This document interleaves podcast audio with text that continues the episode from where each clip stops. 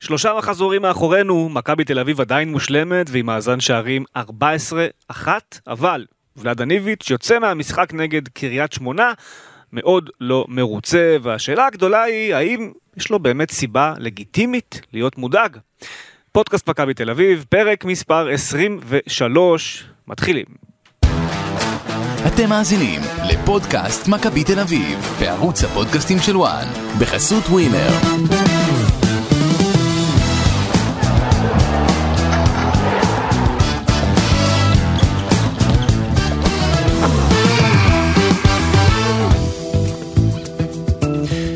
שלום אורן קדוש, מה נשמע? אהלן רז אמיר, נפלא, איך אתה? בסדר, אנחנו בסיומו של יום ארוך אה, במיוחד, למי שלא יודע, עניתי בבלומפילד, ואז טסתי לפה לשדר את אה, ברצלונה נגד סביליה. אתה שידרת את הדרבי של מילאנו, ואז הלכת לראות שידור חוזר של מכבי. שאלי אקמן דקה 25. כן, כן. אז אה, 25 דקות ראשונות יהיו עליי. כן, זה היה יום קשה, אה, אבל אה, אני לא האמת שיש הרבה משחקים בשבת של מכבי בסיבוב הזה, אז נראה לי שאנחנו נחווה את זה עוד כמה פעמים במהלך העניין. אני רק אנצל את הבמה הזו כדי לסגור חשבון עם אה, משטרת ישראל ועיריית תל אביב, ששני גופים שצריכים להתבייש בעצמם בזה שאוהדי כדורגל מגיעים לראות משחק, ובאו היום 24,880 צופים. והם היו צריכים לעמוד ביציאה מבלומפילד.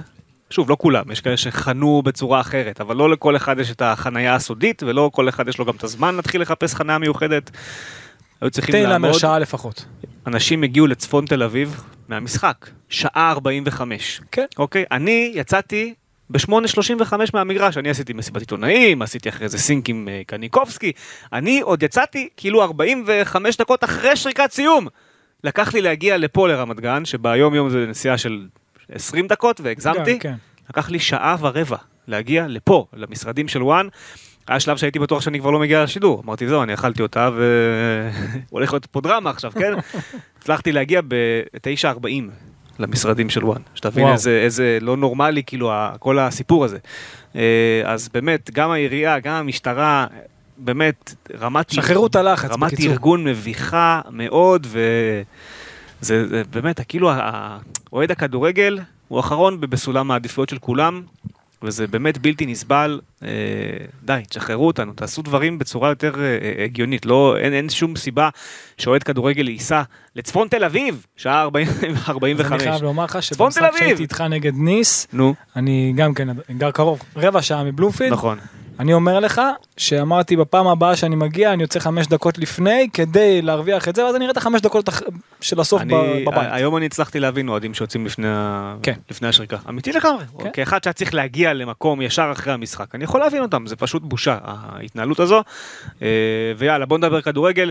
מכבי תל אביב עם 3-1 על אה, קריית אה, שמונה, אה, עם גול שמגיע ממש בשנייה האחרונה של אה, איתמר אה, שבירו, שממשיך את הרצף הנפלא שלו. איתמר שבירו חלוץ טוב. חלוץ טוב מאוד, אה, אין ספק, אבל uh, הסיפור הוא מכבי תל אביב, כמובן.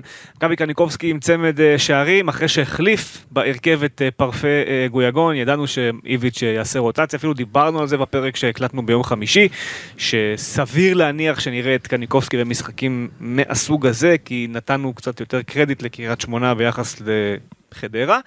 אה, ואכן, איביץ' אה, לא הפתיע אותנו ופתח עם אה, קניקובסקי. פתח גם עם אה, גם ג'רלדש. קורצקי לא הפתיע אותנו, לפי מה שאתה אומר. נכון, תכף נדבר גם על זה. אה, ג'רלדש פתח אה, כמגן ימני, ייני יחליף את ניר ביטון שהחליט בהתייעצות עם איביץ' שבבוקר המשחק שעדיף שהוא ינוח כדי שיהיה מוכן למשחק נגד אשדוד, עם איזושהי רגישות במפסעה. ניר ביטון, אז ייני החליף אותו. אה, ומה עוד קיבלנו? קיבלנו יובנוביץ' זהבי שוב, זאת אומרת לא היה באמת איזשהו עוד שינוי דרמטי, זה בסך הכל ייני על ביטון, ג'רלדש על אה, קנדיל וקניקובסקי על פרפה. זה השוני בין אה, שני המשחקים, למכבי לקח 26 דקות לפרוץ את המערך של אה, קריית שמונה. דיברת על כך שהתחלת לראות את המשחק רק מהגול. אז נכון. אני אתן את מה שהיה עד הגול, ואתה תמשיך אותי. אה, אז מה שקורה עד השער של מכבי תל אביב, זה שקריית שמונה, ופה נדבר על הקטע של המערך, בוא תתחיל מהמערך, בדיוק. מתחילה כמו שחזית, בחמישייה אה, מאחור, ולא משחקת 4-3-3, כמו שהסברת בפרק הקודם, ומי שרוצה להבין, אז לכו לפרק הקודם שמחכה לכם אה, באפליקציות השונות ותאזינו לו ותבינו קצת יותר על אה, את ההסבר הטקטי, אבל בגדול המראה למערך של איביץ' היא 4-3-3 ולא לפתוח באותו המערך בדיוק. של איביץ', זה לא מראה. אה, וקורצקי עושה בעצם אסף נימני ופותח עם חמישייה מאחור, רק שהוא מוסיף חטא על פשע, והוא משחק חמש, כמו אסף נימני. הוא משחק. חמש, שתיים, שלוש. אותו דבר, 5-4-1 בקו, שני, שני קווים. אותו דבר. אותו דבר. אה, כן, לא בדיוק, היה שם חור עצום אה, באמצע, שמכבי לא ניצלה, וזה דבר שראינו מהרגע הראשון. זה אותו דבר, כי לך היו שלושה מול שניים. זה בדיוק אותו דבר. כן, אני, כן, סליחה. אה, אז באמת היו חורים באמצע. שמכבי לא ניצלה. ואז מגיע גול ותמשיך. ואז מגיע הגול, וקודם כל בוא נדבר על השער. אוקיי, שער שאיך זה מגיע, דיברת על החור באמצע, סבורית יודע, אתה יודע, דרך הבנת משחק טובה, יודע להצטרף לאזור שמשם דווקא הייתי מצפה יותר מגלאזר כזה שיעשה עוד פעולות כאלה, אבל זה קצת פחות קרה מה שראיתי גם אחר כך. אבל אתה רואה את סבורית נכנס לעמדה ממש של קשר, ושוב, הוא זה שעושה את ההבדל, והשער הראשון זה השער הכי חשוב, אוקיי, זה שנותן לך את היתרון, זה שגורם לקבוצה השנייה להתחיל לרדוף אחריך, ואז הרבה יותר קל לך. הסבורית מסתיים נכון, הוא מכניס כדור פנטסטי, באמת עם טכניקה אדירה, לגלוך וגלוך, תשמע, זה... כמה אפשר לדבר על הילד הזה, עם תנועת עומק אדירה, מאשר אחרי זה למרכז, זהבי לא היה חסר שהוא היה כובש, הצלה גדולה של השוער, ומשם קניקובסקי על הריבאונד עושה את ה-1-0, שער באמת, זה עם המון יכולת אישית, נכון. ועם המון, עם המון טכניקה גם של סבורית, גם של גלוך, וגם זה שקניקובסקי היה במקום הנכון בזמן האחרון, גם עשה את שלו. העניין, העניין זה ש, אה, שבלט בעצם אחרי הגול, וגם בלט לפני הגול, זה שבעצם קורצקי, קודם כל הוא צריך להגיב אחרי השער למה שקורה, נפצע לו חבשי. במהלך הגול של מכבי תל אביב, הוא מכניס את סמואל אה, בראון לקישור, משנה אה, מערך, ועדיין גם בתוך שינוי המערך, קריית שמונה, כאילו האסטרטגיה של קורצקי הייתה, בואו ניתן לגלאזר לק- לקבל את הכדור לבד, חופשי כל הזמן, ובואו נסגור את כל השער בשמירה אישית. אז אופמייסטר היה כל הזמן על אה, גלוך, וקיבל שם, יש שם איזה רגע, לא יודע אם זה באיזה דקה זה, כן? אבל יש רגע שגלוך מכניס לו עקב בין הרגליים ומסתובב. זה לא ראיתי, ברמה, זה היה לפני. ברמת ביצוע קיצונית, כאילו שאתה אומר, וואו, מה, מה, מה ראיתי פה עכשיו? תקשיב, אוסקר זה באמת מה שהוא עושה על קר הדשא. עכשיו, זה לא רק אוסקר, אתה, אנחנו נדבר על זה גם אחר כך, אבל השילוב הזה, דוד זאדה, אוקיי, שמצטרף, שתומך, שתוקף, שמרווח, דוד זאדה, ביחד עם סבורית, ביחד עם גלוך, האמצע שמאל, שמרווח ויוצר את היתרון מספרי, כן, זה באמת, הצד שמאל של מכבי, וואו, באמת, באמת פעולות מוציא... איכותיות מאוד, הוא מוציא את טכניקה המיטב טובה. מה, מהמערך הזה. אני. רק אתן עוד את הנקודה הזאת על דן גלאזר. אני חושב שאם מכבי תל אביב, יכול להיות שהוא, שוב, איביץ' מאוד כעס, אנחנו גם נדבר מאוד על, אנחנו נדבר עוד מעט גם על הכעס של איביץ' ומה הוא אמר ו, ולמה לדעתנו אה, הוא התכוון, אתה גם תנסה להסביר מקצועית למה לדעתך הוא התכוון איביץ'. אני חושב, ובעיניי זה גם, זה מה שבלט מאוד בדקות האלה, שהמשחק אה, לא כל כך היה, אה, בוא נאמר, שוטף מבחינת מכבי תל אביב, זה שבאמת המחשבה הזו של לתת לדן גלזר את הכדור באמצע כל הזמן לבד, היא, היא סינדלה את מכבי תל אביב, כי גלאזר פשוט לא הצליח לייצר משחק קדימה ועומק. הוא ניסה, הפסים שלו לא נכנסו, ניסה כמה פעמים לתת את הכדור מעל ההגנה לזהבי או ליובנוביץ', אה, וזה לא עבד. ואני כאילו אומר, אתה יודע, בדיעבד, כן, אם את המשחק הזה היה פותח מישהו כמו ונוברן כשש, או דור פרץ כשש, ודור פרץ היה בסגל לצורך העניין, אני חושב שהמשחק הזה היה מתפרק לקורצקי מול הפנים הרבה לפני.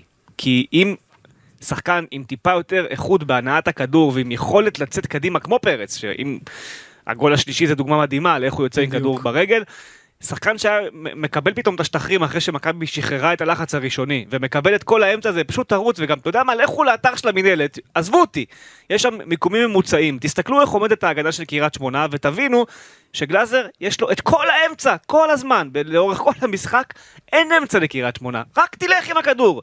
והוא ניסה, ולא הצליח, או שכשהוא כן, ניסה אבל- זה לא היה מספיק טוב, ואני אומר, אם היה שם שחקן שיש לו את האיכויות, כמו שדור פרץ נגיד, של לטוס קדימה עם כדור ברגל, אני חושב שקריית שמונה לא מגיעה לדקה 30 בכלל, אני- היא מתפרקת. אני מסכים איתך, הוא הוא התקן הקשר שהורס וצריך, לח... אתה יודע, שמחלץ וצריך לשחרר את המשחק פשוט, אבל במשחק כזה, שאתה יודע, שעמדה נגדך קריית שמונה, שרוב המשחק עמדה נמוך, צריך שחקן מבחינת ש... השש שלך, הקשר האחורי שבא לקבל מהבלמים, חייב להיות עם טכניקה מבחינתי הרבה הרבה יותר גבוהה, אין בעיה שגם אם הוא ישחק יהיה בעמדה יותר גבוהה אפילו, יחכה באחורים, לא בעמדה הזאת עכשיו, שיש לך שחקנים כמו קניקובסקי וגלוך בעמדה יותר גבוהה, אז אין לו מקום שם, וכן, צריך שחקן שיכול לקבל מהבלמים עם טכניקה שיכול לחלק חצי מצד לצד, זה לא קורה, למצוא את השטחים בין לבין בחורים זה לא קורה, לצאת כד... עם הכדור קדימה שיש לך שטח זה לא מספיק קורה, ולכן כן, זה קצת בעייתי בעניין הזה. לא, לא כל יריבה תיתן לך את האמצע ככה בצורה כזו. רוב מובהקת. היריבות בליגה תיתן לך. אם כן, אז רוב אוקיי. היריבות בליגה. אם זה, אז צריך להסיק מסקנות, גם גלאזר וגם איביץ'. גלאזר הוא אדיר כשיוזמים נגדך, נגיד עכשיו נגד מכבי חיפה כזה, אוקיי, הוא יכול להיות פנטסטי, נגד ניס כזאת, הוא יכול להיות פנטסטי, נגד קבוצה, אתה יודע, ברמה מאוד גבוהה, אתה יודע, זה, זה האידיאל עבורו, שהקבוצה פחות יוזמת, פחות שולטת. עכשיו, דרך אגב, זה גם מה שגרם להרבה עיבודים, אתה רואה את מבחינת אחוזי החזקת כדור, לא יכול להיות שבמשחק כזה, אתה מחזיק בכדור, אפילו שהיית בעשרה שחקנים 10 דקות, 12 דקות, אתה רק עם 51 אחוזי החזקת כדור, נכון. נגד קריית שמונה, למה? תסתכל מי איבד לך הכי הרבה כדורים באמצע, תבדוק. נו, מי. הכי, מי איבד לך הכי הרבה כדורים מהחלק האחורי והאמצע, אני לא מסתכל עכשיו על החלוצים, כי יובנוביץ' איבד הכי הרבה, אוקיי? מי שאיבד לך הכי הרבה זה הוא. אה, כדור מהקשרים אתה מתכוון? כן. חמישה... 83 אחוזים. עכשיו. בוא- חמישה עיבודים יש לו. כן, אבל מה, במסירה לא? במסיר- במסירות מדויקות. אוקיי. מסירות מדויקות של 83 אחוזים, בוא נאמר שכל השאר, אם זה, אם זה דוד זאדה 94, אם זה פיבן 90, אם זה ייני 88, אם זה סבורית 93, זה 90 פלוס צריך להיות באזור הזה. אוקיי? כל קשר אחורי, כל קשר 6, צריך להיות 90 אחוז פלוס כל משחק מבחינת מסירות מדויקות. וזה קצת פגע בהנעת הכדור של מכבי. עכשיו, מעבר לזה, מעבר אליו, אוקיי, אני לא... זה... אה, מכבי ניסתה לשחק יותר מדי דרך האמצע. היחיד שריווח טוב זה גלוך שמאלה ועצר את היתרון מספרי, וזה גם הרבה בזכות דוד זאדה. מצד שני זה פחות קרה. זה קרה פעם אחת בהתחלה, עם, עם ג'רלדה שהוא יצר את היתרון מספרי וקניקובסקי עשה לו עקיפה והוא הכניס את הרוחב לזהב לפני השער, חוץ מזה זה בקושי קרה. בשער השני, פתאום זה כן קרה כי הגיע לו כדור לרגל, לג'רלדש, ואז הוא מצא את יובנוביץ' שריווח יפה, הוא העביר לצד שני סוף סוף מצד לצד, מה שלא קרה בכלל, מצד לצד זה הגיע לדוד זאדה שעמד גבוה שהוריד לגלוך, ואז הוא מצא את קניקובסקי שהיה במשבצת הנכונה, לא התקדם כאן גבוה על, אה, אה, על קו ההגנה, ידע בדיוק להיות שם לבד וסיים יפה מאוד לרחוק, אז ככה שזה היה שער, שער נהדר. בכלל מכבי הגיעה להרבה מצבים של יכולת אישית. עכשיו למה איביץ' יכול להיות מתוסכל? למה הוא יכול להיות קצת מאוכזב? כי אם עכשיו באה נגדו קבוצה ועכשיו היא רוצה ליזום, הוא לא יכול ללחוץ. תבין, עכשיו הוא עם, במערך הזה, קשה מאוד ללחוץ. כי יש לו שני חלוצים, שלושה קשרי אמצע ושני מגנים. עכשיו, אם יש, אם יש נגדו שני שחקנים על כל אגף, הוא, אם הוא זורק את המגנים שלו קדימה, הוא מהמר מדי. אתה מבין? ואז אין לו שחקן בעורף לווינגר של היריבה. ופה הוא, זה, זה יכול לתסכל אותו, גם הוא לא יכול ללחוץ, מצד שני בהנעת כדור, אין לו שניים, אין לו, אין לו שניים על כל אגף, יש לו אחד על כל אגף, ומילא זה היה כמו, ב, באינטר לדוגמה, שיש לך, ב, באידיאל, כן, שגוסנס טוב, גוסנס ומצד שני יש לך את אה, ד, דומפריס, אוקיי? אין לך שני מגנים כאלה, יש לך אחד דוד, בא- באופן יחסי לליגה, יש לך דוידזאדה שכן, מצד שני יש לך את אה, ג'רלדס שזה לא מספיק טוב התקפית. אז מי שכן טוב התקפית זה קנדיל, אז הגנתית קצת פחות, אין לך מישהו שלם כזה בצד ימין. אז גם הוא לא יכול להניע כדור מספיק טוב, גם אם ישים יותר מדי באמצע בכוח, אה, וגם הוא לא יכול ללחוץ מבחינה הגנתית כשהוא רוצה, הוא יכול ללחוץ באיבוד כדור. ללחוץ גבוה, לעמוד בשליש השלישי, אתה יודע, לעמוד גבוה, קשה לו. הוא לא יכול. וזה מתסכל, בדיוק. עכשיו זה, כל המצבים שלו, באמת, רובם על יכולת אישית מצד שני. אני חייב לדבר על אה, גם זהבי וגם יובנוביץ'. מעבר לכך שהיו לא מעט איבודי כדור, הם חייבים להיות הרבה יותר קרי רוח, הרי אין להם מה להיות מבוהלים מול, לא משנה איזו קבוצה, הם החלוצים הכי טופ שיש בליגה. אז ככה שראית את השער של גויגון, דיברת על הפעולה כן. של, קרת, של פרץ, פרץ. החילוץ, היציאה שלו קדימה, הכל, הכל מדהים. מי הצטרף איתו, גם חוזז, גם גויגון, זה הגיע לזהבי שהחזיר חזרה לפ... לגויגון, זה קצת ברח לו, חזר לפרץ ואז חזר לגויגון. מה גויגון עשה בהרחבה? נתן נגיעה קטנה עם נגיעה, הסוליה, כמו ו- כאילו זה קט רגל, כן. גם אף אחד לא לחץ אותו, הרגיש בנוח. נתן נגיעה קטנה, בום, עכשיו אני לא צריך ללמד לא את זהבי ולא את יובנוביץ', הם עושים את זה יותר טוב גם מגויגון. אבל במשחק הזה הם היו כאילו לחוצים מדי לתת את השער. להרגיש בנוח, גם אם פעולה אחת לא טובה, הכל בסדר. אתה מבין, עכשיו זה יכול להיות גם- ההוראות של המאמן, צריך, אתה יודע, להרגיע, לתת בהם אמונה, עכשיו נתנו להם את הדקות, הכל בסדר, אבל הם בעצמם צריכים להרגיש טוב, כי הם הכי טובים שיש. אז אה, זה קצת... פ- שתסכל אותם, אה, הם, הם מאוד הושכלו במאבקים של האחד על אחד, הם הפסידו כמעט את כולם. מול הבלמים של קריית שמונה, והם לא שיחקו נגד איזה, אתה יודע, לא, הם הגיעו, הם דווקא הגיעו, פשוט הם לא שמו את הרגל נכון, הם, כן, הם מיהרו לא מדי, הם מיהרו. מדי, הם מיהרו מדי לבעוט, היה להם הזדמנות אפילו לה- להחזיק את הכדור, אז פעם אחת מחלצים לך, אין בעיה. תקשיב, יש אה, שחקני האגף, ווינגרים או חלוצים או עשר, אין בעיה שהם יאבדו את הכדור, אין בעיה שהם יעשו אחד על אחד, וחצי מהמקרים תאבד, אבל בפעם שאתה עובר, שזה חצי מהפעמים, אם אתה שחקן איכותי, אז זה, זה, זה גול. שם אין בעיה לאבד, לשש יש בעיה לאבד, לבלמים יש בעיה אם יאבד, תבין, זה, אין שם בעיה לאבד את הכדור, הכל בסדר, אם זה קורה בשליש האחרון. ולכן, בפעולות שלהם הם צריכים לקחת עוד קצת ריזיקה, גם אם יאבדו את הכדור, הכל טוב, גם אם לא ייכנס, אבל כשבפעם אחת שזה יעבוד, שזה ייכנס כמו שצריך. אמ, חוץ מזה, אה, מבחינת השער של היריבה, של קריית שמונה, הייתה שם, היו שם שתי, תנוע, אה, שתי תנועות עומק טובות, גם של שבירו וגם של לוגסי, אם אינני טועה, שהוציא את הרוחב נכון. ג'רלדש לא מאשר קו, הוא זה שהיה, אני, שוב, לא ראינו את הקו של הנבדל בטלוויזיה. אה, נבדל 100%. אני גם חושב, נבדל מיליארד אחוז. אני גם חושב, אבל אם. כבר מישהו שבר את הנבדל, אם כבר מישהו שבר את הנבדל זה לא ג'רלדש, שבר, לא שבר. חייב לשים לב לזה, שביר- שבירו בא מהאגף שלו, הוא חייב להיות עם זווית גוף אליו, הוא עמד הפוך אליו, וגם לא, עמד לא, נמוך מדי. לא רק שהוא לא שבר, היה נבדל של 200 אחוז, אוקיי? וזה מסוג האירועים, אתה יודע שהם הם הכי, הם הכי מרגיזים בהיסטוריה. אני אגיד לך למה? כי כשהקבוצה מובילה 3-0, וזה דקה 94, כאילו יש איזה מין תחושה, כמו שהשופט מוסיף 5 דקות ואז שורק אחרי 4, או אם קבוצה מובילה 4-0 אז הוא נכון. מוסיף רק 2, נכון, כל מיני הנחות אני ששופטים. עושים לעצמם, למה אתם עושים הנחה אני למשחק? מסכים איתך. למה אתם עושים הנחה בדק... בדקה 94 לחוק יסוד של המשחק? למה? כי הוא גמור? אז אתה מאש... עכשיו עזוב את זה, ת, ת, תסתיים העונה, אוקיי? יכול להיווצר מצב בסוף העונה הזו, ששער, נכון, אני ש- מסכים, אני איתך. ששער אחד יכריע את האליפות. אני איתך. עכשיו זה, באמת, ישב בעבר זיו אדלר, הוא, כב... הוא כביכול בכיר שופטי עבר בישראל, אוקיי? אני, אני לא יכול להבין איך במשחק שבו הפכת החלטה של שופט לאדום, שבעיניי אגב זה מוצדק, הגיע אדום ליובנוביץ', הגיע אדום חד משמעית. איך במשחק הזה שבו עשית דבר נכון, אתה כאילו בסוף המשחק אומר, טוב נו זה גם ככה, זה הסוף כאילו, נו נגמר, יאללה, נו בוא, נ, בוא נאשר בוא נריץ הנבדל." את זה, בוא נריץ? בוא לא נחכה. איך השארת, איך? זה. נבדל של 100%. זה אין אפילו מקום לספק. אתה יודע מה הקטע? לחשוב. אנחנו בטלוויזיה, אני לא ראיתי, לא ראיתי שעה, שעה, כי לא לא, לא לא. לא יגבו, לא יתעכבו על זה, כי זה לא- סוף המשחק, כי לא אכפת להם. נכון. וזה, זו, זו הנחה שהיא, תקשיב, זה בעיניי, אמיתי לגמרי, זה בושה. נכון, עכשיו אני בושה. חייב להמשיך לדבר על עוד כמה דברים. קודם כל אמרנו על סבורית שהיה פשוט פנטסטי. פיבן, היה מדהים. פשוט כמו עוד קשר, מה שאתה רוצה. למה? וכל זה, מה קורה? דיברת בהתחלה על המערכים, הרע והכל. אז הוא היה פשוט, אתה יודע, היה תחת השלושה בלמים מול חלוץ אחד, במקסימום עוד אחד שהצטרף. היה קל מדי, וכל פעם שהם מנהל- מנהלים את המשחק, הטיפול שלהם בכדור, הטכניקה שלהם, גם שלו, גם של סבורית, גם של ייני, באמת שלושת הבלמים, תענוג. באמת משחק מצוין, גם הגנתית, גם התקפית, מנצח במאבקים, יש לו 11 חילוצי כדור לפיבן, אה, כידורים מוצלחים, ארבעה מתוך חמישה, זה נתונים של קשר, אתה יודע, מצוין.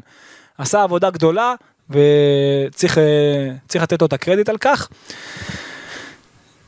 חוץ כן, מזה באמת, מה מה, ש? מה שאני עוד ראיתי זה שבאמת אה, ג'רלד יש לו מספיק כאילו מבחינתי, מבח- קיים התקפית, לא ריווח מספיק, לא יצא יותר מדי גבוה, אבל אה, בסך הכל איביץ' אני יכול להבין, אמרתי על מה הוא יכול לכעוס, בסך הכל אבל היה משחק סביר, הכל בסדר.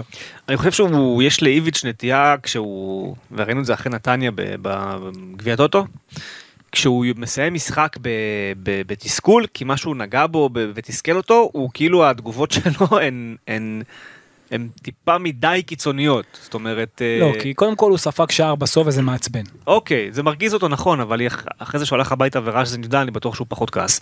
אה, ועדיין, אני כאילו אומר, טיפה פחות, כאילו הכל בסדר, אתה ניצחת 3-1. אבל תבין, יש מאזן שלך מרגיש, לך 14-1. כן, אבל הוא מרגיש מוגבל, מוגבל אתה מבין? תהיה שנייה במקומו, אני מבין, יש דברים אבל ש... עדיין, אתה יודע. שהוא רואה את הקבוצה שלו משחקת בכוח דרך האמצע. שהוא יודע שאין לו באמת אופציות מהקווים. סע מחר לקריית שלום ותיתן להם בראש, אני כאילו אומר, אבל זה להעביר מסר, אז תקשיב, בכדורגל, גם אני אומר לך מאבא אני זיכרונו לא יודע אם זה לברכה, עובד, אתה יודע? זה עובד, כן, עובד? עובד אוקיי. חד משמעית. אתה יודע, לאבא שלי זיכרונו לברכה חשוב לפעמים לראות את הרעיונות לפני, יותר חשוב מהמשחק. כי מה מי שהמאמן שרואה. את זה עכשיו אחרי 3-1 ומאזן שערים 14-1 לא אומר לעצמו בראש תגיד הוא עושה הצגה? לא, אתה בטוח. תקשיב, הוא רואה קדימה. זה הרגיש, זה לא הצגה, גם אם זה הצגה, יש פה מסר. מי שראה את המסיבת עיתונאים, אני לא ראיתי. היא הייתה, שוב זה הרגיש קצת כאילו, טיפה, טיפה, כאילו גם ההגזמה הייתה מעט מכוונת, אוקיי, בסדר, יכול להיות כמו שאתה אומר, הוא רוצה להעביר מסר.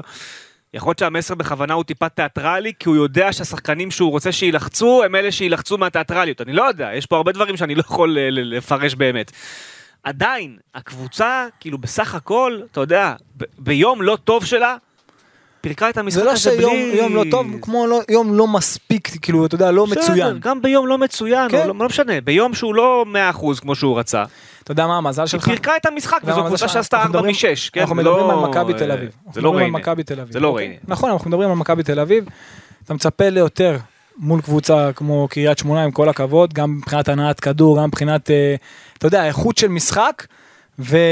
וגם הם הגיעו נגדך ללא מעט מצבים, היה את הטעות הזאת בדקה, בדקה ה-55, שפיבן מוסר לקניקובסקי, שוב, לאמצע, הוא רואה שיש לו שחקן בגב, קיאט שם מחלץ לו, נותן כדור לשבירו שעוצר קדימה, ועוד רגע עושה שם את האחת-אחת, במצב של 1-0 זה היה, אם אני טועה. אז אתה, היו שם מצבים שאני יכול להבין למה הם הרגיזו אותו, למה בכוח דרך האמצע.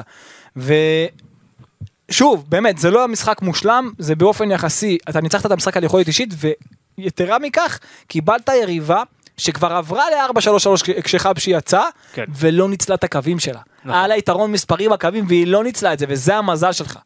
היא יכלה, היא לא, היא לא עשתה את זה נכון. היא- אם אתה תסתכל עכשיו על המשחק על החצי השני, אני אומר לך, אתה תראה את קריית שמונה צפופה בדיוק כמו את מכבי תל אביב. כן. אתה רואה את מכבי תל אביב הולכת לאחור, היא לא יכולה ללחוץ, הרי היא מחכה נמוך, היא מצופפת.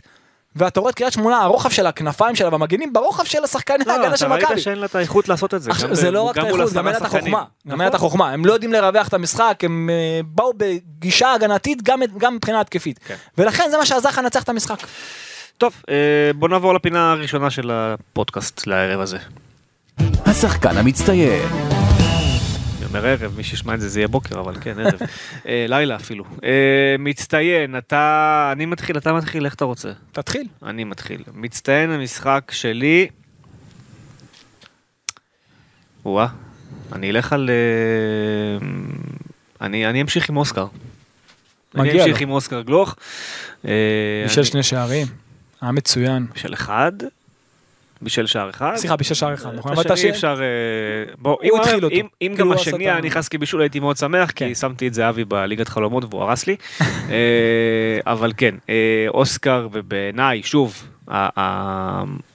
יש דברים שהם מעבר לטקטיקה, שהם מעבר לכדורגל בסיסי. יש דברים שאתה אומר, כאילו, אתה רואה את זה, ואתה אומר, א', וואו.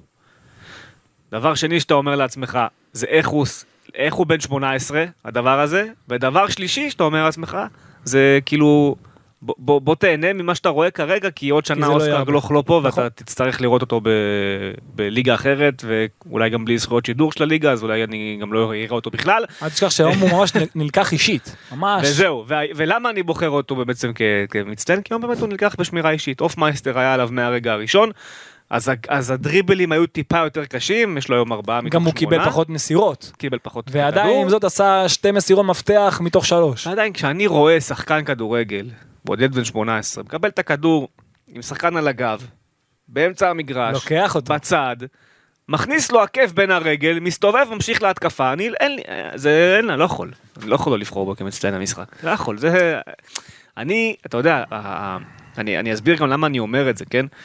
אני, אני רואה כל כך הרבה כדורגל במהלך השנה, תחשוב, אני, יש לי בכל סוף שבוע ארבעה שידורים. אני איתך. אוקיי? תכפילו את זה ב-38 מחזורים, תוסיפו על זה את כל המשחקים של מכבי תל אביב במהלך העונה, ועוד דברים מסביב שאני רואה סתם בשביל הכיף שלי, כן? ואני, אני, כשאני כבר בא לראות משחק, אני מחפש את, החריג, אותו. את הליהנות, את המיוחד, אז בשבילי, אתה יודע, לראות את אוסקר לא עושה את הדברים האלה, אני- כיף לי. זה גם למה אני מאוד אוהב לראות את אה, שרי משחק בחיפה. כיף לראות את הדברים, אני, אני רוצה לראות את המשחק רק בשבילו. אני אה, גדלתי על מספר וכן. 10, אתה יודע, ואחד כזה, זה עושה את ההבדל. במיוחד נגד הגנה צפופה, מישהו שהוא משום מקום עושה את הדריבל הנכון, את התנועה במשבצת הנכונה, עוצר את הכדור כמו שצריך, מגיש מסירות על מגש, נכון. שאף אחד לא יכול להגיש. אתה רואה יש איזה, כישרון טהור, גם המיקום, גם המסירות, גם השתי רגליים, גם ה... אתה רואה דברים שאתה אומר, כמה זמן הוא יכול להיות פה, ואתה יודע מה, לא- ואבוי אם לא הוא יהיה פה. יותר מדי. הוא לא יהיה פה יותר והוא מדי. באמת, העונה. באמת, לא יהיה באמת פה. כישרון וכבר, אתה יודע, שחקן מצוין. אגב, אני רוצה... באמת חבל שלא ראינו אותו יותר עוד כמה שנים קודם, זה... לפני שתבחר את המצטיין שלך, אני רק אגיד שבדעתי, וזו דעתי האישית לגמרי, כן, יכול להיות שהיא גם הגיונית, אבל תחושתי, אה, בסיום העונה, מכבי תל אביב תמכור את אוסקר ואת דניאל פרץ. זה יכול לקרות. דניאל פרץ, אגב, בניגוד לאוסקר יש לו דרכון פולני. אה, אני, אני לא אומר שזה יכול לקרות, במקרה של דניאל פרץ אני בטוח שזה הולך לקרות, וגם באוסקר אני לא, בטוח שזה הולך ברור לקרות. שזה יקרה, מה. הם שניהם, לדעתי, זו עונה האחרונה שלהם בישראל, ואוהדי מכבי תל אביב, זה הזמן שלכם באמת לשבת וליהנות ממשהו אה, אה, שונה, כי אתה, אני, אני אפילו אפליג ב- ב- בדימויים, כן? זה בניון והוואט, הם לא יחזרו לפה. לא. הם לא יחזרו לפה. ורק בוא נשלים את זה, אתה יודע, עם גם נתונים תכלס, אוסקר עם ארבעה דריבלים מוצלחים במשחק אחר במכבי ביחד עם אה, דוד זאדה ופיפן. אה, תוסיף לכך שיש לו גם שתיים, שתי מסירות מפתח מתוך שלוש, כמו קניקובסקי, בטופ. ה- הבישול שלו, התכלס שלו, זה משהו יוצא דופן. אז דיברת על המצטיין שלך, אני יכול כן. להגיד את שלי? אתה יודע מה, יש לי, יש פה בעיה, כי אני הייתי רוצה להגיד כל הצד שמאל, כבר אמרת את אוסקר, הייתי מכניס שמאל, ודוד זאדה, אז לא, אוקיי. אז אני, באמת אגיד על אה, קניקובסקי. קניקובסקי. קניקובסקי, אתה יודע, בשקט בשקט, גם ההסתננות שלו קדימה, גם בשילובי התקפה שיובנוביץ' או זהב יורדים מדרגה, ואז הוא יודע לצאת קדימה כמו שצריך, להכניס את הכדורי רוחב כמו שצריך. אמנם זה לא נכנס היום בגלל החלוצים קצת, או שזה לא הסתדר מבחינת המסירה, אבל הוא באמת עם תנועות טובות. שני שערים במיקום הנכון, באמת קשר 50-50 אמיתי, וגם הוא, עם, אה, כמו אוסקר, עם אה, שתי מסירות מפתח טובות, הכי הרבה במכבי. וואלה, מה אני אגיד לך, באמת תענוג. אה, תוסיף לכך, יש לו שלושה ימים למס, אה, למסגרת, הכי הרבה במכבי, שני שערים. נכון. אז ככה שקשר 50-50 שנותן לך את זה, כן, מה אתה רוצה? האיום השלישי אגב היה בבעיטה מ-25 מטר מרחוק שברטקוס לוקח שם נכון. לקרן עם היד ההפוכה שלו.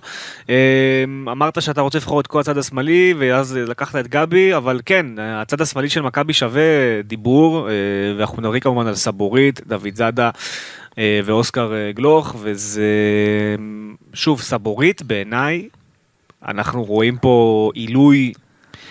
עכשיו מנצ- דמיין. הוא עילוי ואני אני, לפני שאני מדמיין דברים. אני חייב הפעם לתת את הנתונים באמת כי זה לא שפוי. אה, 99 דקות משחק הוא שיחק היום אה, סבורית. מסירות 78 מ-84 זה 93 אחוז. מפתח אחת מאחת. מסירות שהתקבלו.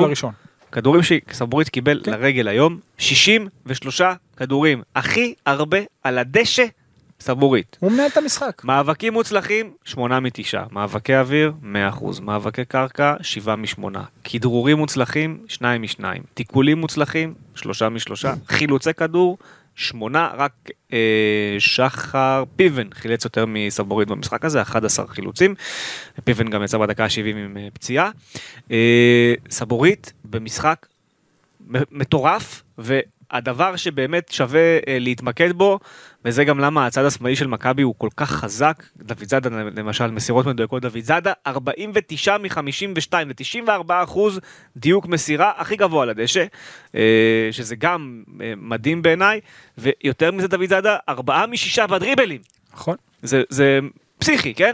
ותיקולים זה נתונים מוצלחים. אה, 100% בתיקולים, בדיוק. דוד זאדה משחק גם מאוד מאוד מאוד מרשים, ואני בכוונה מתמקד עכשיו בשניהם, וגם בג- בגלוך כבר דיברנו, הצד השמאלי הזה פירק את המשחק, וסבורית לא היה בכלל בלם שמאלי היום. סבורית היה קשר אחורי לכל קשר דבר. אמצע 50-50. קשר אמצע לכל דבר, הוא זיהה שגלאזר לא הולך לחורים שקריית שמונה מאפשרת, אז הוא הלך בעצמו. הוא אמר, אוקיי, אם גלאזר נשאר מאחורה גם ככה, אז גלאזר יחפה עליי. אני הולך עכשיו, והוא פשוט ניהל את המשחק, וכל הסיבה שהמשחק הזה, אגב, יש בו גם את הגול הראשון וגם את השני, כל הסיבה זה סבורית. סבורית, הוא עשה את שני הגולים בלי לעשות אותם. הוא עשה אותם. בכניסות שלו, השני- בהימצאות שלו, גם השני- בגול השני. לא. בטח שכן, הוא מתחיל את כל... הוא... כי עצם זה שהוא הולך לאמצע ומשנה שם את כל המבנה של ההגנה, שהיא לא מבינה מה קורה לה, והם לא הבינו בשום שלב מה קורה לעמד האדום של יובנוביץ', אין מה לעשות, הוא, הוא משנה לך את העמידה על המגרש, הוא עוד שחקן. אתה כן. פתאום נהיה עם עוד שחקן באמצע. ואז גם אם הוא לא עושה כלום, הוא שם, אתה יודע, נכון. ההגנה לא יודעת מה לעשות נגד, נגד האירוע הזה. והיא פתאום צריכה, רגע, הוא הוא מגיע מאחורה סבורית, רגע, איפה הוא עכשיו? הוא מגיע משמאל, הוא מגיע, אתה לא יודע מה לעשות. נכון. וזה, באמת, זה להוריד את הכובע, סבורית מוציא את המיטב מהעמדה הזו של הבלם עכשיו השלישי. אדמיין, עכשיו אדמיין שסבורית היה בלם עוד חמש, שש שנים אחורה. הוא לא היה פה בכלל. לא. אתה מבין? חד משמעית לא. זה העניין, בלם רגל שמאל עם כאלו איכויות, חד משמעית לא. הוא. לא, הוא בכלל לא נמצא פה בארץ. נכון, אתה מבין? נכון. זה זה. מזה מכבי הרוויחה. אז אלו היו המצטיינים שלנו למשחק הזה.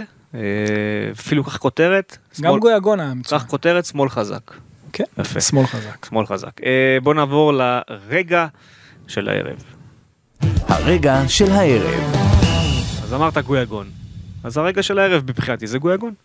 הגול של פרפה גויגון, ה- הריצה שלו שם לעבר היציע, ההשתתחות על הדשא, שאפילו קצת בכה מהתרגשות, התרגש. אה, מה- מה- כי, כי זה באמת גול שהוא, צריך להבין, זה, זה בחור שעבר תלאות מטורפות.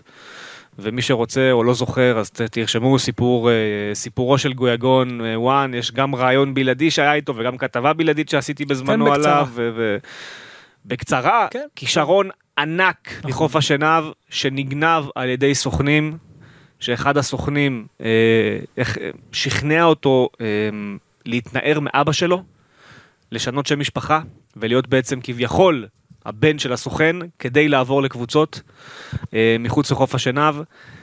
היה במונקו, היה במבחנים בברצלונה, היה ב- באמת, הסתובב בחצי עולם בשביל למצוא לעצמו את המקום הנכון, כשבזמן הזה אותו סוכן ניתק אותו מהמשפחה שלו וגם עושה עליו סיבוב, אוקיי?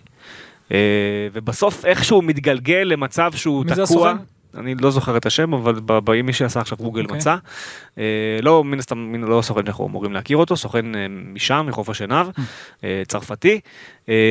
אז, אז הוא מתנתק מהסוכן הזה בסוף, איכשהו, אחרי כל הזה, היה לו איזה שנה ומשהו בלי כדורגל, שחקן שסומן אה, בגרדיאן כאחד מהחמישים הכישרונות הכי גדולים לגילו. זאת אומרת, היה צריך להיות משהו באמת ענק שלא קרה, ואיכשהו בסוף מכל זה, אחרי שהוא לא שחק כדורגל בכלל, מכבי תל אביב אוספת אותו אה, למחלקת הנוער, ופה אני. זוכר אותו בנוער. ואני ח- פה אני רק אגיד פה משהו קטן, פטריק ון לובן לקח את הקרדיט לעצמו על ההבאה שלו, מי שאיתר את אה, פרפה גיאגון זה ברק יצחקי, שהיה בזמנו ראש מערך הסקאוט של מכבי תל אביב, וזה יפה. זה שלו, הוא, הוא זה שהביא את פרפה. אה, אז פרפה מגיע לנוער של מכבי תל אביב, ואז הוא גם צריך לעבור, קודם כל הוא הגיע בלי ידע של השפה בכלל, גם האנגלית זה משהו שהתחבר לו בשנה האחרונה. כשהוא הולך לנתניה הוא בלי אנגלית. כן. הוא למד בשנה האחרונה והוא מבין הרבה יותר טוב וגם מדבר הרבה יותר יפה עכשיו. אז תחשבו על כל זה, הוא מגיע לפה, הוא צריך לעשות שנה בנוער של מכבי תל אביב. שמעתם חלק מהסיפורים על הנוער של מכבי תל אביב, על איך שחקנים נזרקו מאימונים סתם, על, על פטריק, היחס, כן. על היחס הלא חם שקיבלו שם שחקנים אה, מפטריק ומ- ומאחרים. אה, ואז צריך לצאת גם למסלול הזה של ההשאלה בביתר תל אביב, ואז עוד השאלה בנתניה, זה כבר שלוש שנים מהחיים, והוא מבחינתו לפני שנה אמר, אוקיי, אני בברצלונה עוד רגע, אני רק צריך את ה... אתה יודע, את המזל הזה, את הדרכון, את ה... לא יודע מה, את הסוכן שלא יעבוד עליי. תחשבו כאילו ל- ל- מאיזה מקום, איך אתה יורד. וגם הקיץ הזה, למרות שהוא חתם על חוזה לשלוש שנים, לא היה קיץ פשוט, היה שם הרבה חוסר ודאות, לא היה ברור אם הוא, מה יקרה איתו, אם מכבי תיתן לו ללכת או תחתים אותו על חוזה, כמה היא תשלם לו, איך היא תשלם לו, בסוף היא סגרה את זה איתו, כן, הוא סגר את החוזה, הכל בסדר, ואתה עדיין בתוך סיטואציה של, אני אשחק, כמה אני אשחק, לא פשוט, חבר'ה, זה ילד בסוף, נכון. לא מפה, זה לא מי הבית שלא שלו, חווה את זה, לא- הוא הוא לא לבד, יכול להבין את זה בלי גם. משפחה, אל תשכח שגם הייתה בלי קורונה. שפה. בלי שפה, אל תשכח קורונה, הוא לא ראה את ההורים שלו לדעתי שנתיים ומשהו. זה לא, זה חריג. אז באמת כל הסיפור הזה מסביב, אה, מת, מת, אנשים, מת, אה, מתפוצץ לו בגול, וזה היה מאוד מרגש ו- הרגע הזה. הלב יצא שחקן. עליו. הלב יצא עליו, קודם כל כן, ומגיע לו, והוא שחקן מצוין, וכל פעם שהוא נכנס למגרש כיף לראות אותו, באמת באותה מידה כמעט, כמעט כמו של אוסקר. ורק ש, שנראה אותו יותר, באמת זה היה רגע מאוד מאוד מרגש, ובאמת מגיע לו. כי, אתה יודע, אתה רואה פעולות שלו, אמרתי, דיברתי על הגול, אני, אני שוב חייב לחזור על זה. שהוא עצר את הכדור, ברור. אתה חושב שלפני זה ברח לו, מישהו אחר, אתה יודע, יכול לאבד את זה וישר לבעוט. הרי ברח לו כדור קצת לפני זה לדור פרץ, ואז שהוא קיבל, תחשוב, עדיין חזר לו ביטחון, נותן קטנה מסוליה כמו שחקן קט רגל ויורה יפה.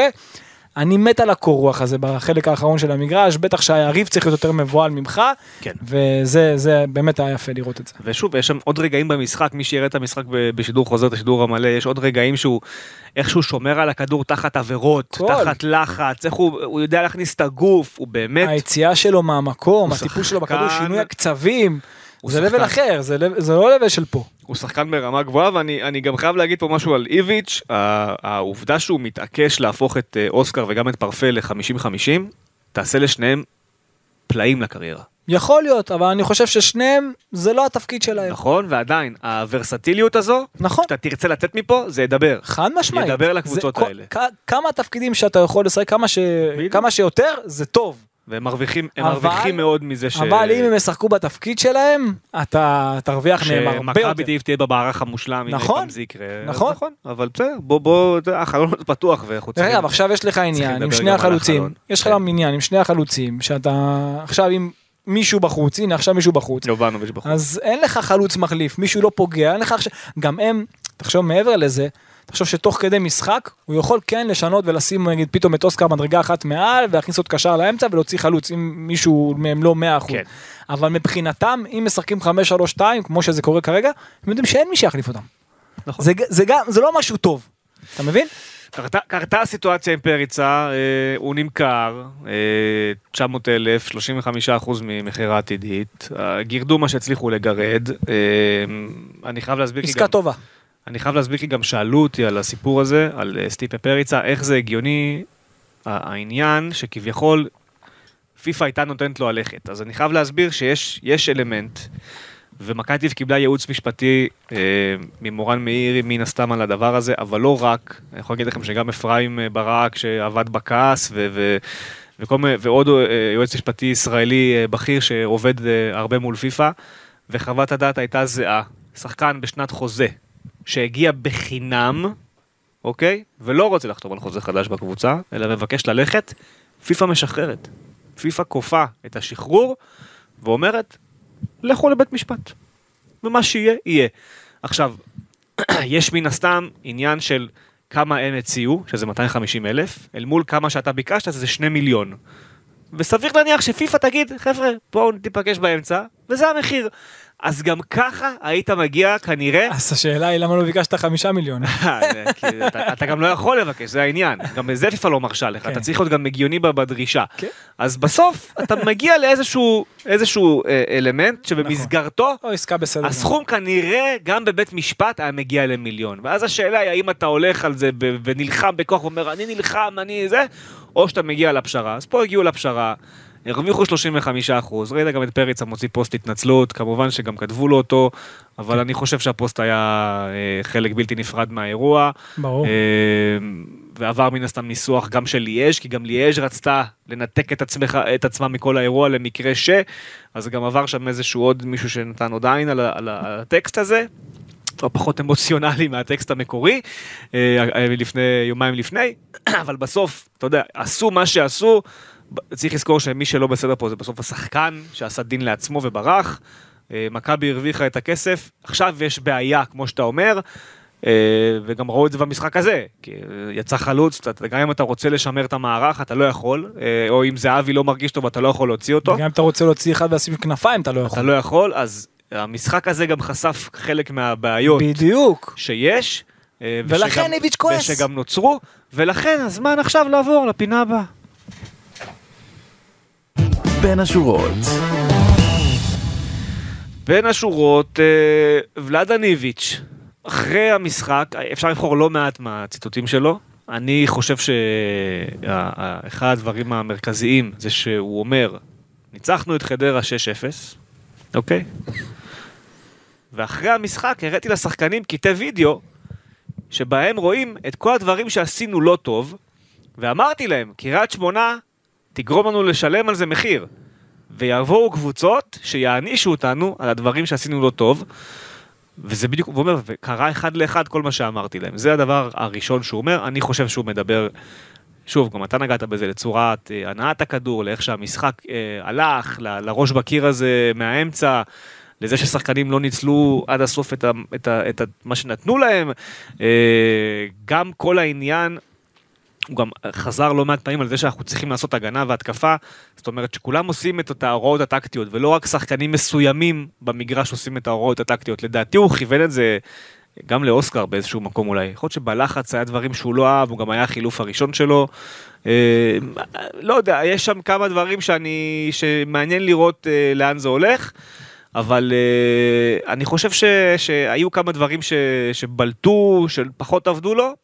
Uh, גם בחלוצים אני חושב שהוא לא היה מרוצה משניהם, מזהבי ומיובנוביץ'. ברור. Uh, ולכן זה מין שילוב כזה של הרבה דברים. כמובן שהגול בסוף עוד מעצים את זה, הוא כאילו, הוא לקח את הגול הזה יותר קשה בעיניי, כן? לדעתי הוא מגזים, אבל זה, זה דעתי האישית. Uh, ויש עוד משפט שהוא בין השורות הוא מאוד מרכזי, והוא אומר, Uh, הוא שוב חוזר על זה שגם עכשיו, זאת אומרת, גם בימים האלה, הם שוב הצליחו להגיע לסיכום עם שני שחקנים, ששוב ברגע האחרון אמרו לא. עכשיו, אחד מהם זה אלידסה, אנחנו מבינים את זה, שהולך לדינמו מוסקבה, שהם היו בטוחים שהוא יחתום ויקח את ההצעה של מיץ', שהיא באמת הייתה הצעה אה, נדיבה וגדולה, והוא מחליט ללכת לדינמו מוסקבה וזה שלו. Uh, אני מניח שהשחקן השני זה אלדו קלולו. שדיברנו עליו שהוא כנף שיכול להיות גם חלוץ, ואז הוא פותר לך שתי בעיות במכה אחת, וגם הוא, על פי מה שאני מבין, מעדיף להישאר בסושו.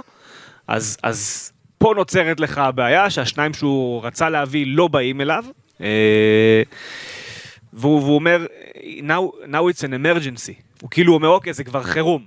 הגענו למצב שאני כבר לא יכול יותר למתוח את מה ש... מתחתי את זה עד הסוף, עפנו מאירופה גם, ניסיתי, עשיתי כל מה שאני יכול עם הסגל, עכשיו אני באמת חייב את העוד שחקן שניים, שייתנו לי את האפשרות לעשות דברים אחרים. עכשיו זה יותר מזה, ניר ביטון היום לא שיחק עם משהו במפסעה, פיבן יוצא פצוע, פתאום אתה גם קצר בבלמים. ודיברנו על הבלמים לא מעט, אבל אתה פתאום גם קצר בבלמים שלך, דור פרץ נכנס להיות בלם. כל זה כי אתה מקובל, כל זה כי אתה מקובל מערך, שים לב. כי אתה משחק עם שתיים לך בעיה. בדיוק, עכשיו, ופה חסר לך בעצם השחקן. על מערך, פשוט. ולכן, מה שבעיניי הדיון שצריך להתפתח בעקבות מה שאומר איביץ', זה שמכבי תל חייבת השבוע לסגור את הסיפור הזה של יונתן כהן. אין לך איזון בקבוצה. ולסיים את זה כבר. והיא חייבת להביא שחקן שהוא יכול להיות גם עוד כנף שיש לו את היכולות להיות גם חלוץ שני אם רוצים את החמש שלוש שתיים. אגב יונתן כהן הוא כזה הוא יכול להיות חלוץ שני. נכון. ולכן לא חייב להתעקש על זה שהזר יהיה גם וגם למרות שזה מה שהם מחפשים. אבל אני אוכל להבין אם יתפשרו על חלוץ שהוא רק חלוץ ויונתן כהן יהיה בשתי עמדות כשיצטרכו אפילו שלוש עמדות גם יכול להיות כנף על כל הכנף. והעמדה הנוספת זה שעל על פי הדיווחים הם הולכים להביא בלם בסוף. מגן ימני צריך. הם לא יביאו מגן ימני, הם הולכים להביא בלם. זה העניין, תבין, רוב המשחקים בליגה, אוקיי, אני מוציא עכשיו את מכבי חיפה נגיד, ששם באמת אתה תוכל לשחק את החמש שלוש שתיים הזה ולשחק על מעברים. אה, כי... הם יכולים לקנות מגן ישראלי. אתה יכול לקנות מגן ישראלי. יכול. זוהר... יכול גם זר, מה הבעיה?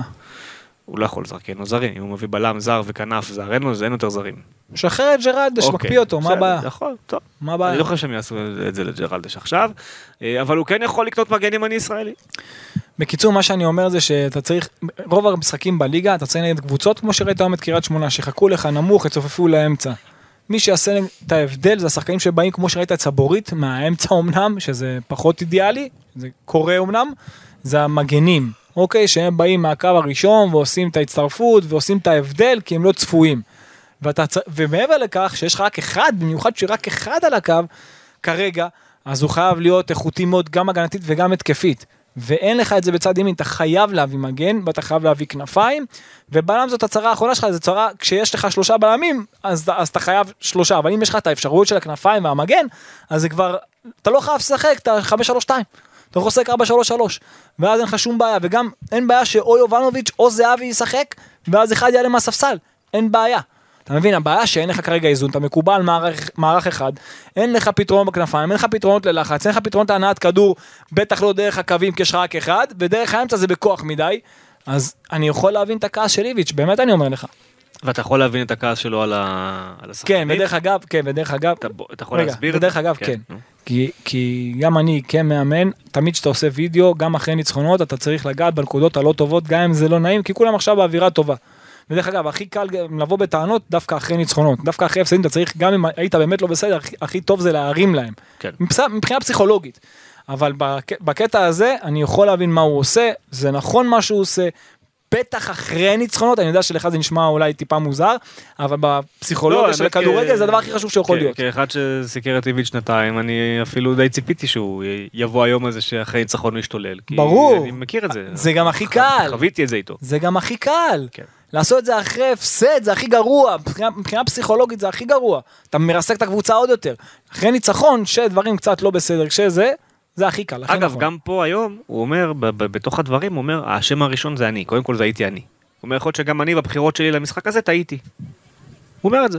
אז נכון, כאילו, אתה היה- יש היו לו טעויות, דיברנו על כן, טעויות. אז כאילו גם בקטע הזה, אתה יודע, אפשר להבין, ברגע שהוא גם בן אדם מספיק אמיתי, ולא, אתה יודע, קבוצה קיבלה עכשיו ארבעה גולים, והוא אומר, לא, זה מנטלי, אחרי שהוא מכניס לא, אה, לא. כנף שמאל אה, להיות אה, מגן ימני, כמו מאמן אחר בליגה, אז המבין יבין, אז אה, אתה יודע, בסדר, קורה. אה, אבל זה, אני, שוב, אפשר להבין את, ה, את הכעס של איביץ' ומאיפה זה, זה נבע, וגם שוב, עניין הרכש, ופה זה כבר מתחיל להגיע ל...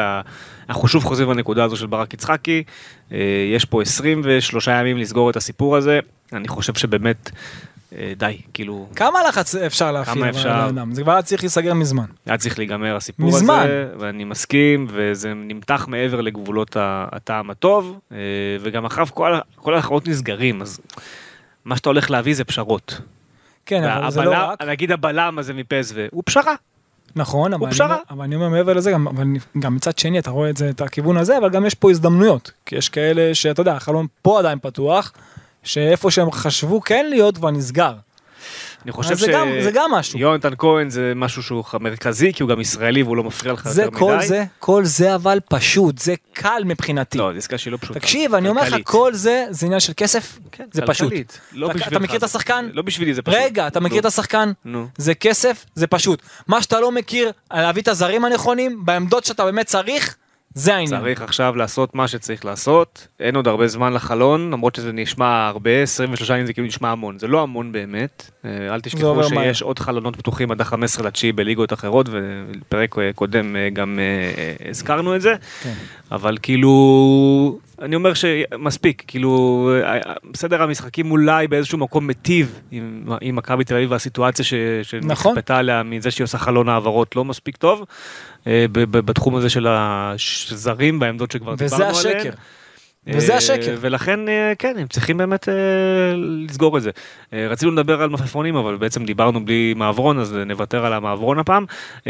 יש לנו עוד איזה ש- דבר קטן לדבר עליו, אגב, יובנוביץ'. אם אתה, זה כבר מתחבר אגב לסיפור הזה של יובנוביץ' וכל הזה. מה הוא, מה הוא עושה? מה זה היה האדום הזה, תגיד לי? זה אדום של, של תסכול על כל המשחק. כל המשחק, כדורים ברחו לו, לא הצליח לפגוע נכון בכדור, לא הגיע מספיק למצבים. בדיוק דק, ש, עשר שניות לפני כן הוא איבד כדור מיותר מאוד, כן. וזה אדום של תסכול. וזה, וזה, גם על זה, תשמע, אני, אני יכול להגיד לך בתור מאמן, אני מבחינתי, שחקן שמקבל אדום, וסתם על פעולה כזאת, בכלל, לא משנה איזו פעולה. מבחינתי זה אסון. ועל זה איביץ' הכי כועס. תהיה. בטוח שעל זה, כן. לא- שאלת על לא מה, לא לא נגענו בזה. על זה איביץ' הכי. כועס. לא יפתיע אותי. הכי כועס, הכי, לא, אני אומר לך, זה העצבים הכי, אין דברים אה, כאלה, הוא יודע כן, שמחזור. הבא, לא יפתיע אותי נגד. אשדוד, הוא יודע שאין לו עכשיו אותו, אבל סתם, נכון. 2-0, כאילו, על מה? על מה? בדקה, בדקה גם לא זה, בדקה דקה 80. 85. על מה? דקה 82, על מה? 82, כן. על מה? אתה מבין? זה דבר שהכי מוציא מהכלים. אני אומר לך, זה הכי מוציא מהכלים, הכי מיותר שיש, וזה הכי הרג אותו. וזה מתחבר לזה שפריצה ברח לו לליאש והוא בלי חלוץ אה, נכון? נוסף ואתה מבין מה זה שפתאום מרש- הם מרשים, עכשיו הם יכולים יותר להרשות לעצמם, כי אין להם מי שיחליף אותם באמת. אתה מבין? והוא יכול לעשות מה שבא לו פתאום. יכול להיות שזה, אה, כן, האמת שזה ניתוח מעניין, מה שאתה אומר פה. ברור, מה זה. תחשוב שאתה יודע שאין מי שמחליף אותך. איך אתה מתנהג? אין מישהו שמחליף אותי. אתה מבין? אתה מבין? לא, אני מבין מה אתה אומר. כן, זה נכון, זה נכון, אני מסכים איתך. אה, אגב, יובנוביץ', לסכם את ה... בפרק הקודם אה, דיברנו על המצ'אפ בווינר בינו לבין זהבי, מי יפקיע יותר, אתה הלכת עם זהבי, אני לא בחרתי שום צד באותו דיון, זה נגמר בסוף על איקס. נכון. אה, היה יכול להיות מי שלוקח. איקס, 2.4. מדהים. או כפי שהעיר לי יוסי אסלן, 2.40. צריך להגיד 2 ואז נקודה ואז 40. למה 40 ולא 4? מה ההבדל? או 2.4. אבל צריך שיהיה שניים ולא שתיים. נכון, זאת הערה שהוא נתן לי היום. נכון. אני מסכים איתו, צודק. אבל אה, אוקיי. אה, אוקיי, אבל זה מה שהיה מקבל מי שהיה מקבל אה, על המצ'אפ בין ערן זהבי ליובנוביץ', זהבי כמובן היה הפייבוריט עם אה, 2.1 ויובנוביץ' היה עם אה, 2.6 אה, אז מהבחינה הזו אני לא יודע מי שם שם על, אה, על איקס ב matchup אבל זה מה שקרה בסוף אה, היה איקס ב matchup למרות שהוא יצא ערן לא שם גול. בדיוק. אה, כן וזאת נגד היריבה שהוא אוהב. היית חושב ששניהם כבשו. כל אחד שם גול, בדיוק. נגיד. כן, כן. זה היה יותר הגיוני. נכון. אה, אני כן אגיד לך שאתה אמרת שיגמר 3-4-0 והיית מאוד קרוב. וה- כן, שלוש- אלמלא- כן. אלמלא הגול בנבדל של נכון. שבירו, אה, גם היית צודק בעניין אה, הזה. משחק הבא נגד ס' אשדוד. אה, את יובנוביץ' יחליף אוסקר? אוסקר לא, זה- הוא בהרכב כבר. לא, מבחינת יחליף גויגון. מיקום במגרש. יחליף גויגון וישחק. מבחינת מיקום מעריך- במגרש, זה לא חייב להיות גויגון, אגב, יכול לשים גם את פרץ וונוברים. לא. פרץ יכול לשים במקום מישהו אחר. אני חושב שמי שיחליף את יובנוביץ' זה יהיה כביכול גויגון, ואז יהיה 5-4-1 יהלום מרכז שדה. אוקיי. זאת אומרת 5-3-1-1. ואז גויגון יהיה 50-50 ואוסקר 10, ככה לטעמי לפחות, זה מה שאני הייתי עושה לפחות. אני חושב שזה אם לא. הוא ישים את גויגון מעל אז זה גם אז אני בסדר. אגיד לך למה הוא ישים גויגון מעל, נו. כי בסגנון שלו, שהוא לפעמים צריך לזרוק את הכדור על החלוץ, הוא יעדיף לזרוק את זה על פרפה ולא על אוסקר. לא, אבל עדיף כי שיזרוק את פרפה הכדור. כן פיזית יכול לקחת את הכדור ב... ב- גם אוסקר. גם אוסקר. והוא- שניהם, שניהם, נגד סווטקוביץ'. אני לא מבחינתי, תן לי את אוסקר כעשר, לא רוצה כן. כלום, הכל טוב. אני יודע שהוא יעשה את הפעולה גם אם הוא לא יהיה טוב כל המשחק. והנה היום הוא היה פחות, אה, אבל כשהוא כשהוא הוא לא מקבל, הוא לא יכול להפתיע עם אה, דור תורג'מן פתאום? לא. אין סיכוי כזה ש... תקשיב, הוא צריך לעלות עם ה-11 הכי טובים. אוקיי, אז יש סיכוי שהוא אפילו יעלה עם עוד קשר אחורי, את הכי טובים על שים קר הדשא. עכשיו, זה לא שדור תורג'מן לא טוב, שחקן עם יכול פוטנציאל גדול. הוא. יכול לתת לדור תורג'מן מהספסל. זה הוא יכול. דור פרץ חלוץ. הוא שם. אותו היום בלם. היום בלם והוא היה כל הזמן התקפה של... אה, ברחבה של קריית שמונה. אתה ראית מה זה שעמד בקו 4 בקישור, איך הוא חילץ, איך הוא יצא כן. קדימה, איזה יופי. כן. זה פעולה. ראיתי, נכון. זו פעולה. אה, מבחינת שינויים אה, מעבר לזה, אמרת פרפה ייקח את המקום של יובנוביץ' המורחק, אה, קנדיל חוזר לפתוח במקום ג'רלדש, חד משמעית. חוזר. הייתי גם שם את פרץ במקום אם ניר גלאזר. ביטון ופיבן לא כשירים, אז פרץ מן הסתם יהיה בלם, נכון? הבלם השלישי, אם שניהם לא כשירים. למה אתה פסימי? אתה אומר אחד יהיה כשיר. כן, תהיה אופטימי. אז דור פרץ, מה מצבו? הייתי שם אותו 6. שש. ונוברים וגולסה חוזרים כשירים, מה מצבם? נשאיר כמו שזה ספסל? עכשיו, קניקובסקי ואוגו יגון, כאילו אוגו יגון 50-50 ואוסקר מעל או הפוך. זה מה שהייתי עושה. ופרץ? כשש. כן. אוקיי. אז ונוברים גולסה, אם הם חוזרים, ספסל.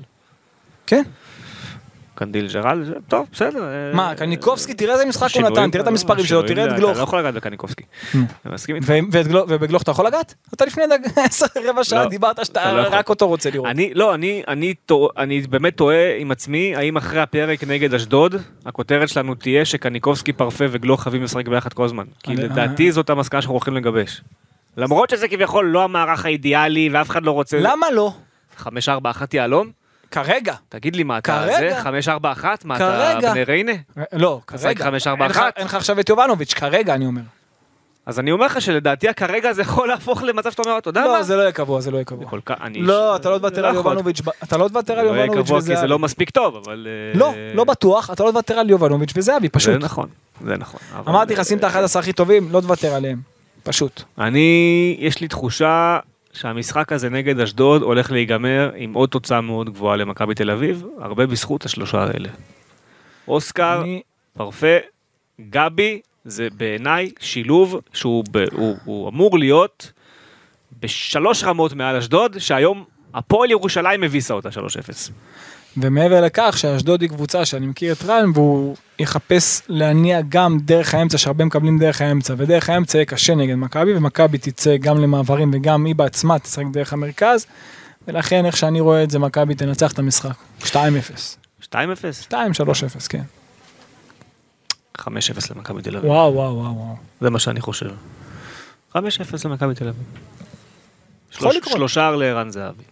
יכול לקרות אני בכוונה מגזים עכשיו. ודניאל פרץ עוצר שני פנדלים. אה. אה, כן. טוב, אה, זה היה הפרק. פינת, פינת סיפור לסיום הייתה השבוע כבר. אי אפשר כל, אי אפשר כל יומיים להביא סיפור. סיפור שעת לילה מאוחר. אבל אולי אתה יכול להביא? סיפור. מה עם הסיפור שלך? סיפור שלי? סיפור שלך. יש לך משהו? וואלה הייתי יותר מדי עסוק היום בדרבי המנהל. אתה רוצה לדבר על איביזה? אה, איביזה קצת? יאללה, סיפור לסיום מאיביזה. כן, לא, האמת שאני לא יכול לפתוח יותר מדי. אוקיי. יש דברים שבאמת אסור לומר, אוקיי. אבל מה שיובנטוס עשתה בכדורגל האיטלקי ב-20-30 שנה האחרונות, ממה שאני יודע, ובאמת דברים שאני לא יכול לומר, וזה לא קשור לנושא הזה של מכבי תל אביב. מעבר לזה שהיא ירדה ליגה, הייתה צריכה לרדת לפחות עוד ליגה. או-אה, כן. מעניין. טוב, אה, היה היום חתיכת מחזור שם באיטליה. לדעתי נפולי ניצחה בסוף, לא? גם. תשמע, אנחנו נעשה קידום ל-1-2 תוך כדי הפודקאסט, כן? אה, חבר'ה, 1-2, ת- תשימו לב אליו. חתיכת מה? אה, ליגה אש, יובנטוס שוב נפלה היום, אה? פיורנטינה אחת אחת. החמיצה פנדל פיורנטינה. מיצה פנדל פיורנטינה, איפה יובה בכלל? איזה מקום? היא חמישי. אבל תראה את הטבלה, 11, 11, 10, 10, 9, 9, 8, הכי צמודה, הכי... 7, 7, הכי 6. מה קורה? תחרותית אה. שיש, עם הרבה גולים, המון גולים, הכי טקטית שיש. גם. הגנתית, גם התקפית, שווה לראות. טוב, אז אם אתם אה, מסיימים את הפרק ואין לכם מה לעשות, תפתחו 1-2, תראו ליגה איטלקית. ומי אה, שרוצה לראות כוכב על, אז אה, היום הגולים של לאהו, נכון, הגולים של לאר במילאן, וואו. נאחל לאוסקר גלוך שהוא ישחק עם לאהו. יכול יום אחד, למה לא? יכול להיות, שניהם צעירים מאוד, יכול לקרות. טוב, פרק הבא יהיה אחרי אשדוד. מה מה נאחל עד אז? מה נאחל לכם עד אז? שתהיו בריאים. רק בריאות. וכן, בוא בוא נקווה שהמשחק הבא איביץ' יהיה יותר רגוע. בשבילו. צריך רכש בשביל זה, או, בוא, אז צריך לאחל, היית צריך לאחל רכש. אז נאחל לרכש. היית צריך לאחל רכש. רכש ובריאות. נאחל לכם אה, רכש שגם ירגיע קצת את מפלס הלחץ הקצת לא פרופורציונלי שיש בכל הגזרות, שגם היום חלחל לעבר איביץ'. אורן קדוש, תודה רבה. כל טוב, רז תודה אמיר רבה גם. ליואב שחיכה איתנו עד אחת ורבע בלילה. בשביל הפרק הזה. אה, תהנו. גם. לגלי וליאור, אתה יודע, שמחכות לנו ככה. בוודאי. ביי ביי.